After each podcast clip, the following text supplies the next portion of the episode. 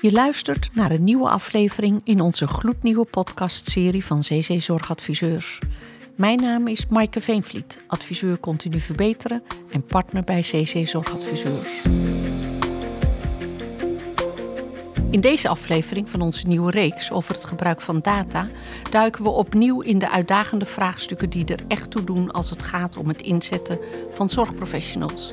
Met deze podcast stappen we in de wereld van meetgegevens. En waarom?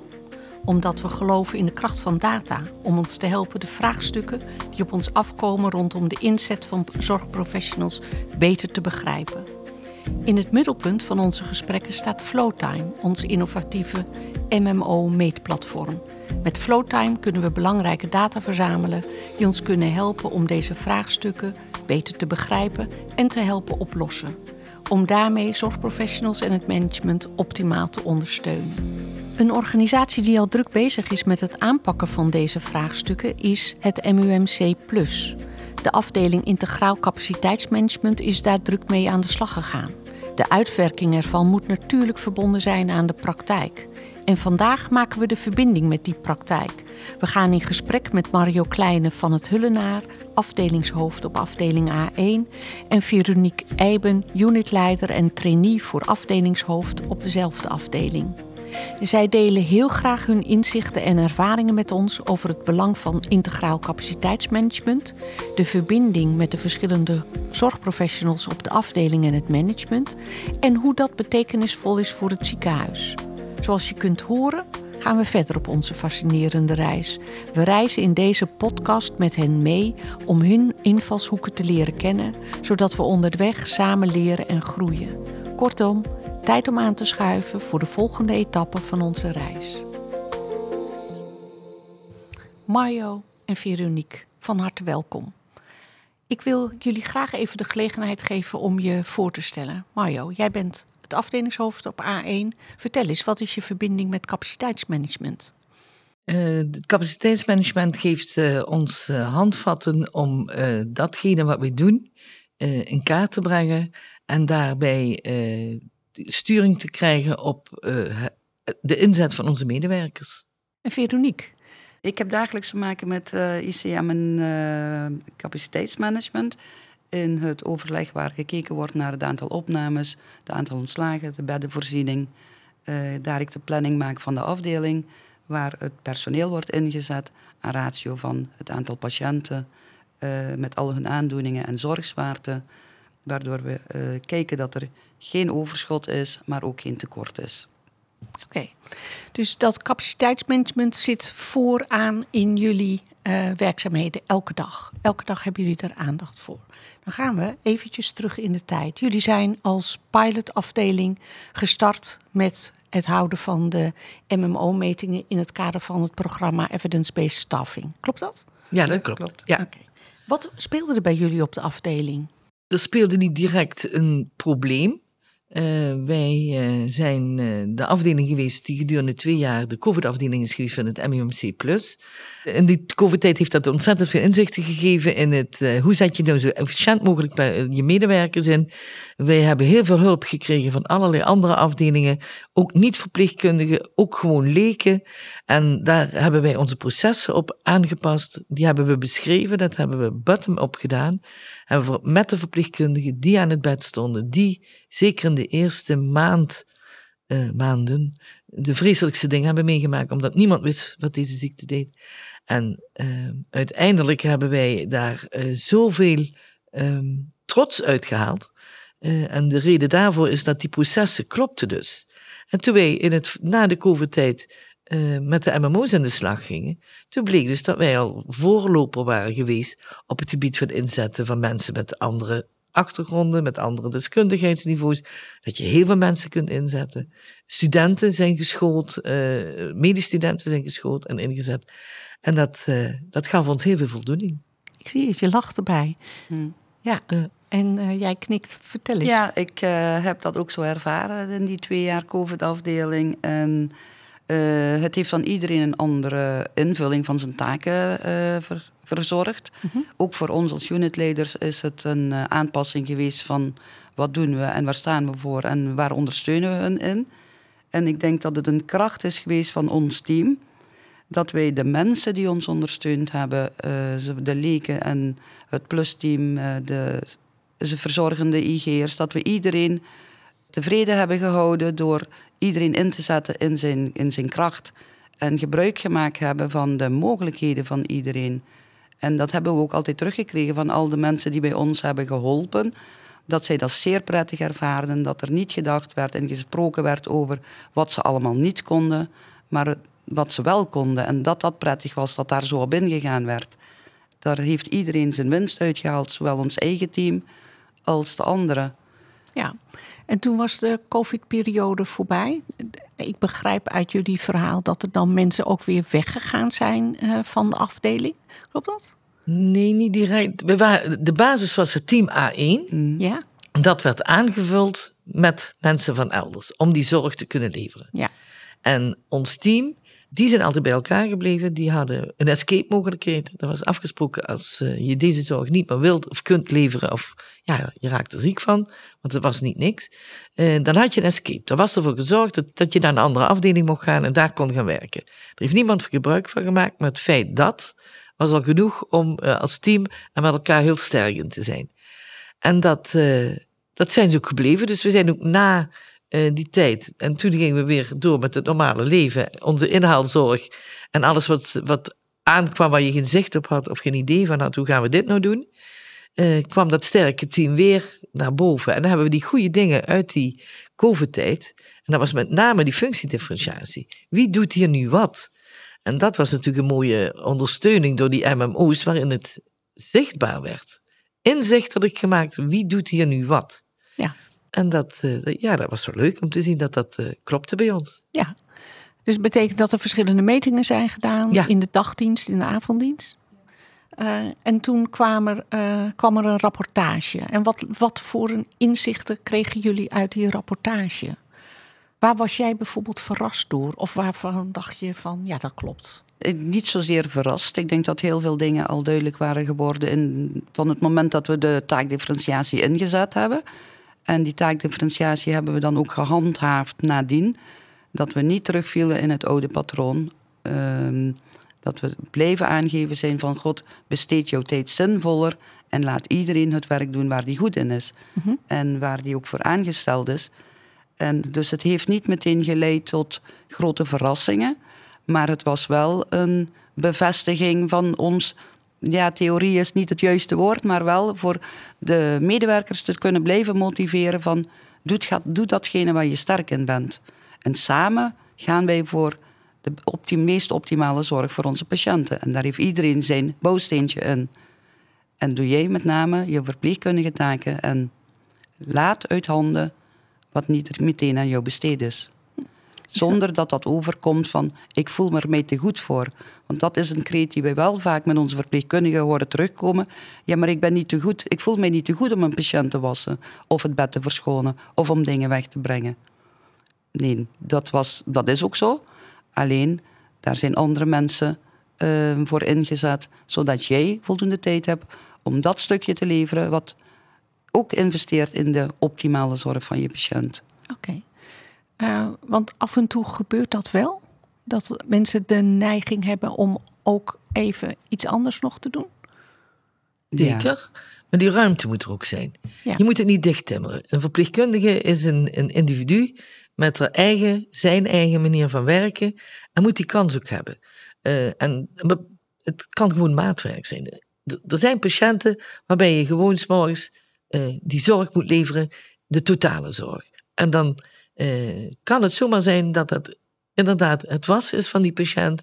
Uh, en dat je dan uh, die patiënt ook mobiliseert.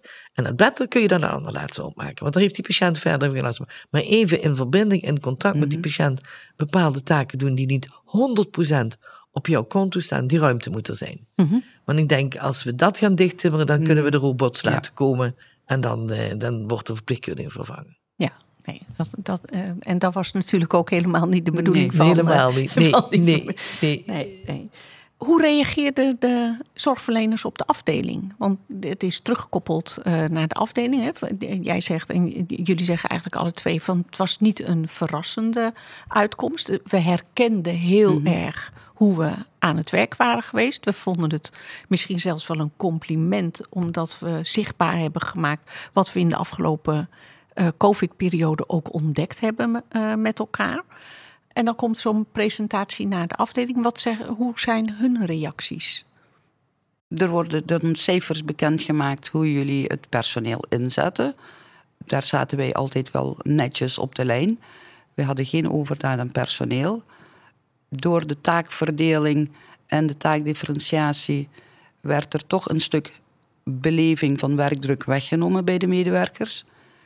En ja, daar kregen ze toch een beter inzicht van. En ze konden beter reflecteren naar van... Oh ja, als ik dat en dat doe, dan voel ik mij ook prettiger. Dan ben ik minder vermoeid op het eind van de dag. Dan hebben we allemaal samen fijn gewerkt. Met voldoening voor patiënten, maar ook voor zichzelf. En ja, voor hun was het een eye-opener. In, uh, meer in de zin van bevestiging. En we waren ook wel verrast uh, over de uitkomsten van de cijfers. Want wij hebben altijd netjes personeel geworven wat ook noodzakelijk was. Ik hoef geen surplus. We moeten doen, als dat zo kan, maar wij mochten nog iets erbij. En dat gaf ons wel een, uh, ja, dat vonden we wel een hele welkome iets. Want we zagen ook wel dat in die avonddienst met drie personen, heb ik het niet over verpleegkundigen, maar personen, want dat was al gedifferentieerd, dat dat soms wel nijpend was. Dat er best wel iemand bij kon. En dat werd bevestigd na die MMO's. En evidence-based staffing. En dan krijg je, uh, dat geeft een goed gevoel. Ja. Dat, uh, ja. ja. Waren er nog uh, bijvoorbeeld onderbrekingen of observaties die gedaan zijn in de MMO waarvan jullie zeggen van nou dat viel op? Hoe bedoel je onderbrekingen? Nou, dus als je zo'n meting doet, dan worden er ook onderbrekingen gescoord. Hè? Of dat er veel verspilling was in het werk. Zijn dat dingen die boven tafel zijn gekomen? Nee. Nee? Nee, we hebben uh, we hebben de momenten die, uh, waarin wij uh, verzamelen op de verpleegpost en daar briefing doen naar elkaar. En eigenlijk zijn de verpleegkundigen de hele dag zo goed als bij de patiënt.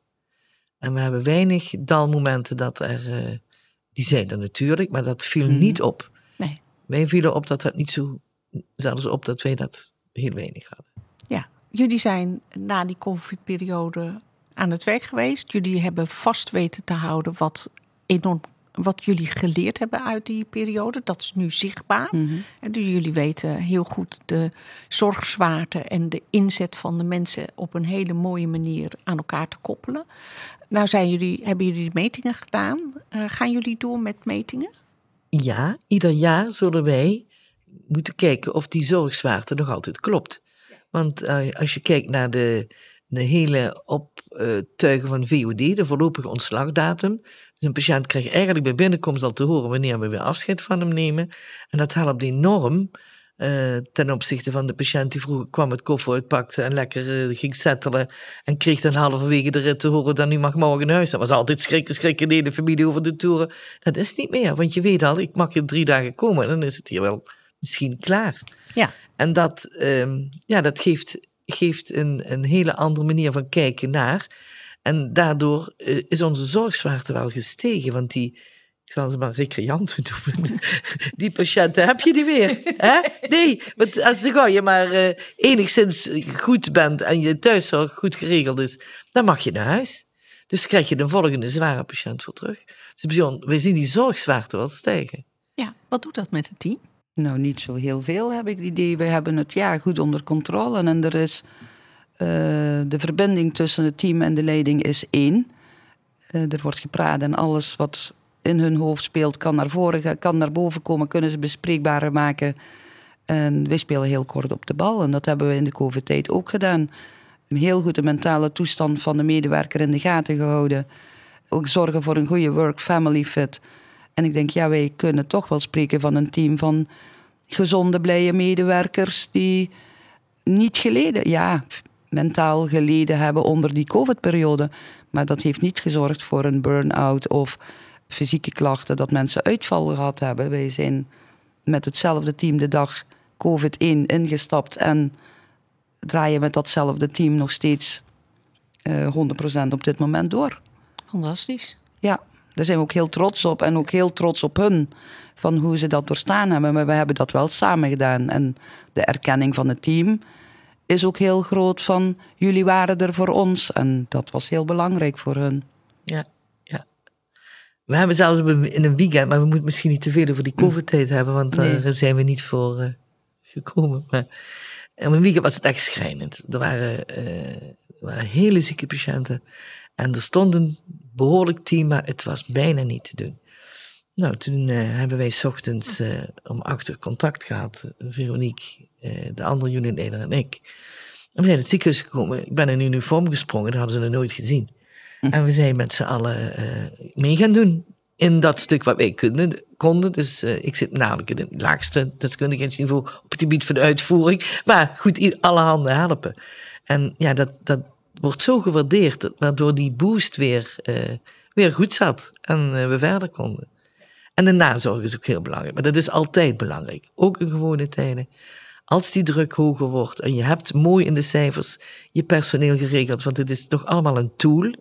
En zo blijf ik dat ook zien. Ook die MMO's, het is een tool, het is een momentopname. Mm -hmm. Dus dat kan zomaar morgen anders zijn. Maar in de grootste ganse kun je wel aannemen van dit zal wel het gemiddelde zijn. En dan hebben we in de dagen dat het zwaar is, uh, geven wij ook extra aandacht. Extra aandacht aan het individu. Uh, goed evalueren, dat ze met een leeg hoofd naar huis kunnen om de volgende dag toch weer met frisse moeten komen.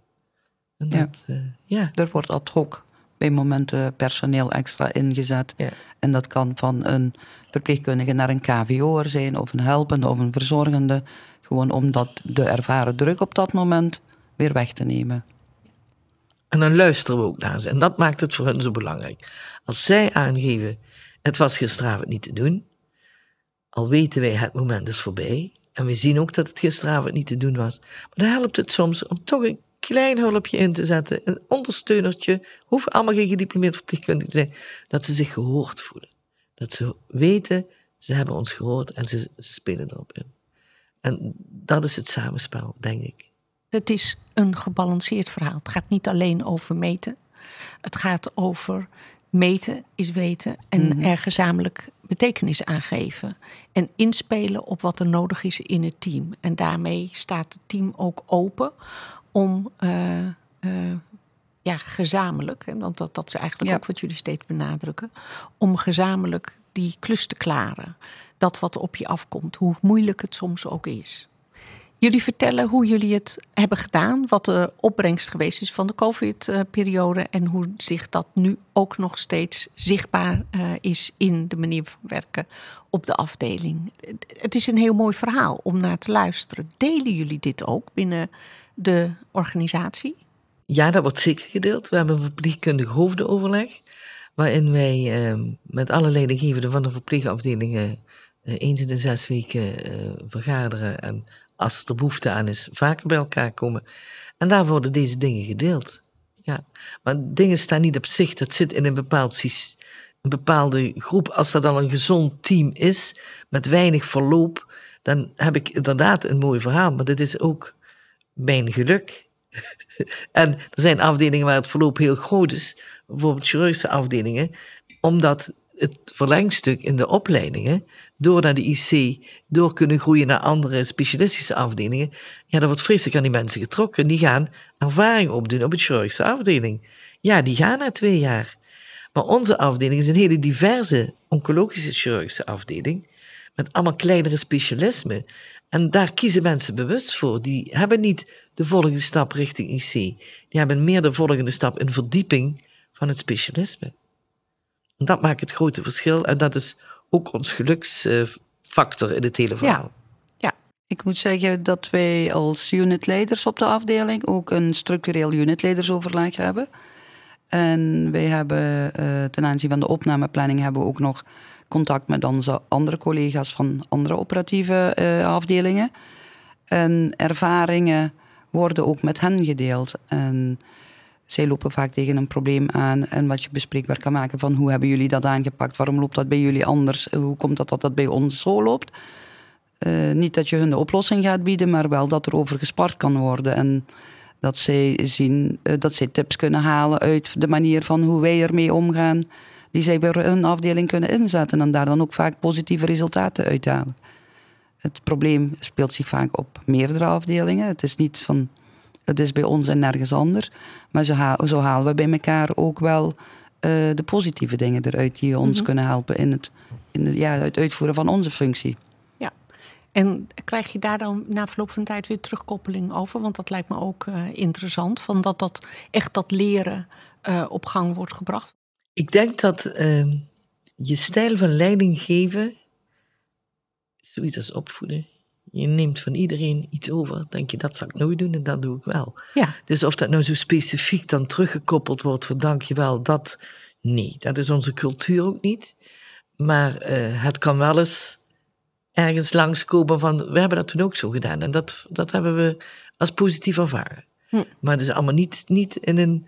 Nee, maar dat, daar vraagt ook niemand om. Dat hoeft, Mhm. hoeft wat mij betreft ook niet. Nee, nee. We leren van elkaar, ehm, jong van oud, eh, door, dwars door de eh, hele organisatie heen. Want we hebben het allemaal toegespitst op A1, maar er is in de organisatie ook veel gekomen. hè. We hebben een zorgondersteuningsteam gekregen, we hebben ook veel aan de buitenkant gekregen, waarbij onze eigen medewerkers, eerst alleen de verpleegkundigen en daarna al die, eh, ook hun taken weer binnen de afdeling anders konden neerzetten. Dus die COVID-tijd heeft buiten dat het voor onze afdeling heel Mhm. Mooi is geweest, heeft ook veel opgeleverd in de organisatie. Dat men echt groepen heeft ingezet van ja, ongestoord personeel die eh, spullen van A naar B brengen.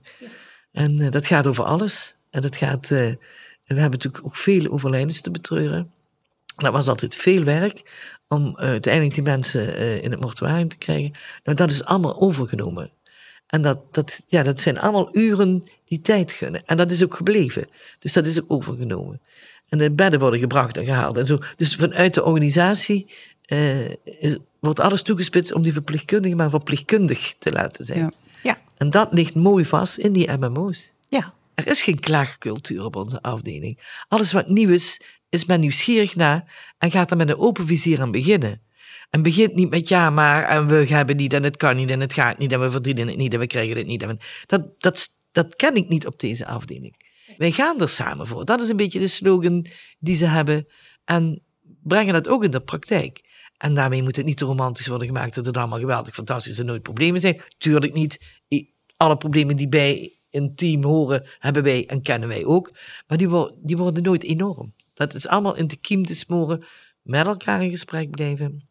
Mensen ook het vertrouwen geven. Je kunt het veilig bij ons brengen. Wij weten wel een manier om dat ook bij de man te brengen. En, en ja, het, het zit hem ook wel in vertrouwen en respect. Ik denk dat dat twee kernwoorden zijn die, eh, die Het mij wordt- ja, passen. het wordt meteen uitgesproken ook. ja. Waar ze mee zitten. En ze gaan er niet verder mee. Ze gaan niet achterom. En het wordt geen ehm, roddel en achterklap onderling. Het wordt gewoon van, god, daar lopen we tegenaan. Mario, hoe zie jij dat? Wat kun je daaraan doen? Melanie en ik worden daar ook in betrokken. Ehm, ja, en de, op- de communicatie onderling, transparant zijn, is denk ik een hele cruciale. Ja, want we begonnen het verhaal met, eh, of het gesprek, eh, met hoe werkt het in de praktijk? Wat betekent het voor de afdeling en wat betekent het voor de organisatie? En jullie benadrukken nu ook, ook in de organisatie is er veel veranderd. Dat ondersteunen van de afdelingen om te doen waar de afdeling voor is, dat is ook echt heel erg belangrijk als je op een goede manier aan taakdifferentiatie wil eh, werken. Als nou eh, onze luisteraars, eh, die denken van, nou, dat, dat hebben ze daar mooie borden op eh, A1 en terecht, hè? Jullie knikken. Wat zou je hen mee willen geven als tip om eh, met capaciteitsmanagement aan de slag te gaan? Maak alles transparant. Zorg dat de medewerker op die werkvloer precies weet wat de hoed en de rand van het hele verhaal is. En eh, als zij niet meegenomen worden, begrijpen ze de dingen niet. En snappen ze ook niet waarom dingen zo gaan als dat ze gaan. Dus ik denk dat het heel, heel waardevol is om transparant te zijn in al die veranderingen. En niet eh, het, het alleen maar hebben over dat mag je niet meer doen. Dat moet je niet meer, nee, ze moeten dat begrijpen. Ze moeten intrinsiek begrijpen dat zij verpleegkundigen zijn geworden om verpleegkundigen te zijn. En dat we door de jaren heen, komende van Florence Nightingale, alles deden. En uh, ja, ik doe al even mee. Dus wat ik al allemaal heb gedaan, wat we allemaal niet meer doen, dat is echt heel erg veel. En dat vergeten we, dat vergeten we. En ik denk dat het goed is om dat iedere keer toch uh, te verversen en mensen te laten realiseren. Je hebt zo'n prachtig vak gekozen, laten we dat ook prachtig laten. En laten we ook de uitstraling hebben dat veel mensen weer de zorg in willen. Want dat is een mooi vak. He, want ze, men begrijpt niet wat wij mm. allemaal doen. Dat, dat kan bijna niemand onder woorden brengen. Nee. Ja, taakverdeling kan ook een verrijking zijn in hun baan. Uh, unitleiders hebben ook aanpassingen gedaan. En we gaan er in de toekomst, of in een hele nabije toekomst, gaan we naar teamleiders. En ook daar is een verschuiving in taken. En uh, de unitleiders hebben op dit moment, want dat hebben wij meegenomen toen ook uit de COVID-periode, dat het zelf visite lopen. De unitleiders liepen voorheen de visite voor alle verschillende specialismes op de afdeling. En in de COVID-tijd deden verpleegkundigen dat zelf. En dan was het beperkt tot één ziektebeeld. En dat hebben ze als zeer prettig ervaren en om het, de volledige zorg te leveren. En dat hebben we ook gehandhaafd na de COVID-periode. Uh, dus nu lopen de verpleegkundigen ook in overleg met ons van wat wenselijk is en wat niet wenselijk is, hun eigen visites. Dat ze denken dat ze ook kunnen werken aan een volledig pakket van geleverde zorg. Ze verzorgen patiënt van binnenkomst tot ontslag. En dat is al zeer prettig ervaren. En uh, ja, wij ondersteunen hun daarin. Wij coachen hun daarin van hoe dat te doen. En het, dat zorgt voor een verrijking in hun vak.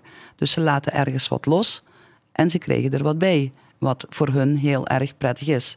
En dat is voor ons unitleiders idem dito. Wij hebben ook moeten wennen aan het loslaten van, maar ook genieten ook. En het is een verrijking om te zien hoe goed dat zij dat zelf doen. En ja, door hun goed te coachen uh, is het resultaat wat jij zelf wenst, maar dat je toch niet zo zelf hoeft uit te voeren.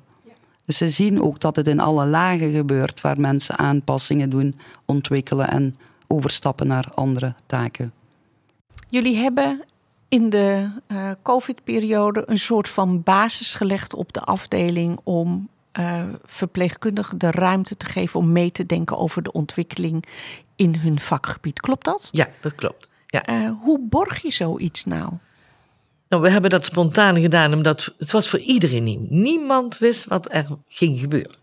Of dat zo bleef, dat iedereen maar zo omviel en doodging. Of dat geen dokter wist het, niemand wist het. Was gewoon experimenteren met medicatie. Dus dat was een hele rare, rare manier van werken. Dat zowel dokters als verpleegkundigen het even niet wisten. En daardoor werd die, eh, die processen herschrijven of herbenoemen ook echt iets van die verpleegkundigen. En we hebben op A1 inmiddels een, uh, een kwaliteitscouncil gevormd. En uh, vanuit uh, en, van die councils wordt straks verwacht, als wij de councilstructuur verder optuigen in ons ziekenhuis, dat vanuit de verpleegkundigen die in die council zitten, de basis wordt gelegd van vernieuwingen, veranderingen, verbeteringen. En we staan nog aan een pril begin, het, maar het staat er. Het staat er en we gaan door en we kijken uit naar de tijd dat dat verder gaat. We zijn het binnen ons oncologiecentrum aan het doen, waar wij een onderdeel van zijn. Om straks van al die voorzitters van die vier councils, want dat wordt het, eh, samen gaan zitten en kijken, kunnen we nou binnen ons oncologiecentrum eh, gestalte geven aan een samenwerking vanuit die verpleegkundige gedachtegang naar beleid. Wil jij daar nog op aanvullen? Nou, verpleegkundigen zagen zich vaak de uitvoerder van de taken wat de dokter voorschreef. De laatste jaren hebben, zij kunnen, hebben ze zich kunnen profileren doordat zij de expert werden op de afdeling. En zij wisten wat er speelde, zij wisten hoe het eraan toe ging.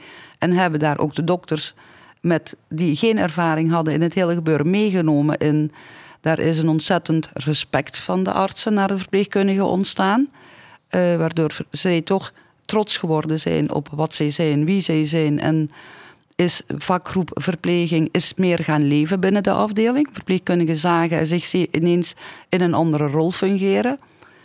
Uh, alle ontwikkelingen die op dit moment spelen, teamreden, regieverpleegkundigen, nou regie mogen bepalen en kunnen bepalen. Wat waarschijnlijk niet voor iedereen is weggelegd, maar dat hoeft ook niet, want we hebben ook zeker veel mensen naar het bed nodig. Um, heeft hen in een andere positie gebracht en heeft andere inzichten gebracht.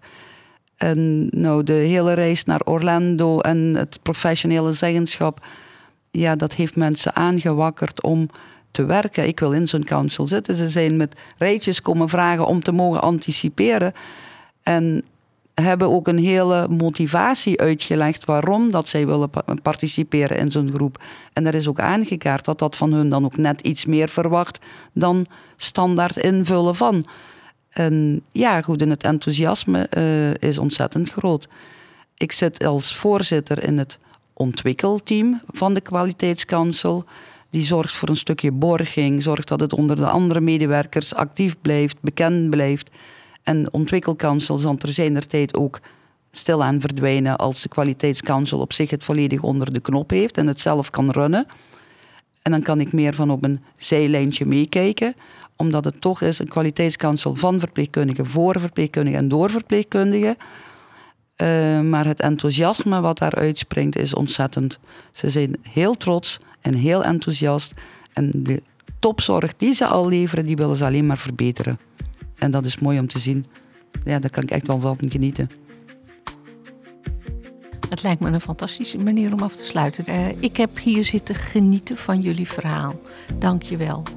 Uh, prachtig om te horen van hoe een nare periode een voedingsbodem is geworden om hele mooie stappen te zetten met een team van verpleegkundigen en mhm. zorgverleners eromheen. Mario en Veronique, het was heel fijn om met jullie de verbinding met de praktijk te maken. Jullie ervaringen en invalshoeken hebben bijgedragen aan het gesprek over de kracht van data. En jij, als luisteraar, bedankt voor je tijd en aandacht. Mocht je geïnteresseerd zijn in nog meer boeiende verhalen uit de praktijk, dan nodig ik je natuurlijk van harte uit om de andere afleveringen in deze serie over de inzet van zorgprofessionals in de zorg te beluisteren. Dit was weer een aflevering van onze nieuwe podcastserie over het gebruik van data, gepresenteerd door CC Zorgadviseurs. Blijf bij ons voor meer interessante gesprekken en waardevolle inzichten in de andere afleveringen. Dankjewel voor het luisteren.